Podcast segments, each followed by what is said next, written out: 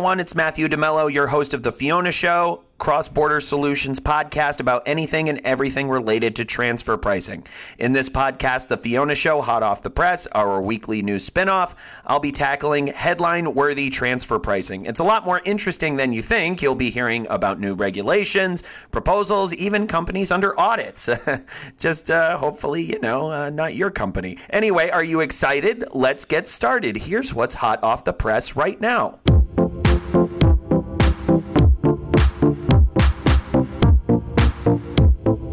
News from the Seychelles Revenue Commission. The crackdown on country by country reports continues, this time with the Republic of Seychelles. In the country's recent release of the Revenue Administration Regulations 2019, authorities laid out exactly what they're looking for in those revealing documents and they probably could have saved some time if they instead just noted what you could omit. But okay, here it goes.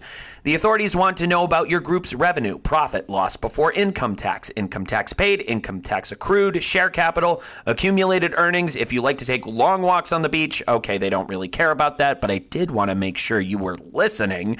Of course, the country requires the number of employees in the group and tangible assets other than cash or cash equivalents. As usual, you'll also have to identify each constituent entity of the MNE group, including the tax residence of each entity, and make sure that you submit within 12 months after the tax year ends, starting with the tax year ending December 31st, 2019. Don't blame the Minister of Finance and Economic Development if you submit the wrong transfer pricing documentation in Zimbabwe.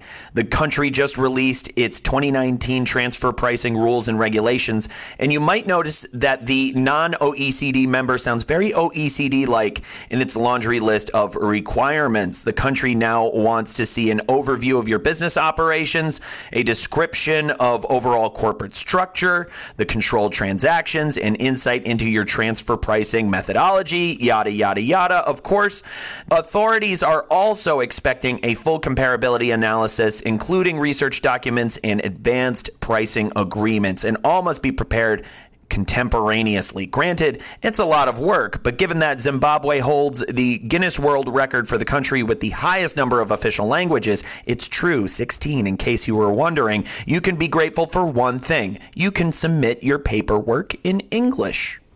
The Swedish tax authorities want excellent transfer pricing documentation, and we all know what you're thinking. Who doesn't, right? Well, the Swedes take it to a whole nother level, offering to reduce penalties by half half if your transfer pricing documentation is up to snuff.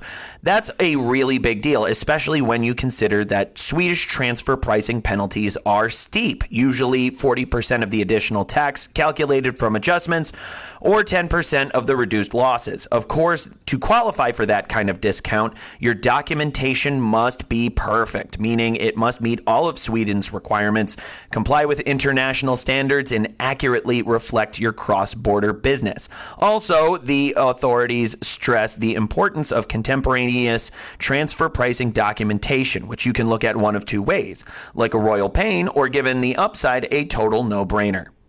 Canadians may be known for their friendly charm, but when it comes to transfer pricing, the country has no sense of humor.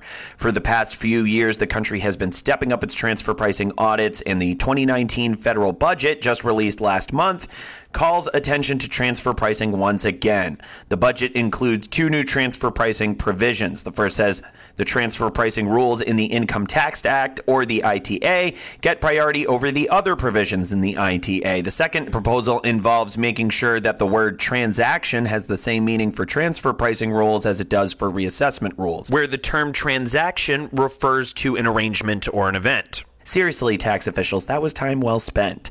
And of course, the budget also reinforced Canada's mad love for the OECD and the BEPS initiative. In fact, the government is working to let the multilateral instrument make BEPS prevention a solidified part of Canadian law. And you thought Canada was cracking down before. Well, that's hot off the press transfer pricing this week. Pretty interesting, right? Is this a bad time to say I told you so? If you want to hear more, subscribe to our podcast. That's The Fiona Show, hot off the press on iTunes, and we'll fill you in on transfer pricing news every week. Don't forget to check out our anchor podcast, The Fiona Show, which lets you earn CPE credits, hear from experts, and also meet Fiona, cross border solutions AI genius who knows everything there is to know about transfer pricing. I mean, there's a reason the show is named after her and not say, uh, you know, I don't know, um, me. Uh, anyway, kidding, of course, uh, kind of.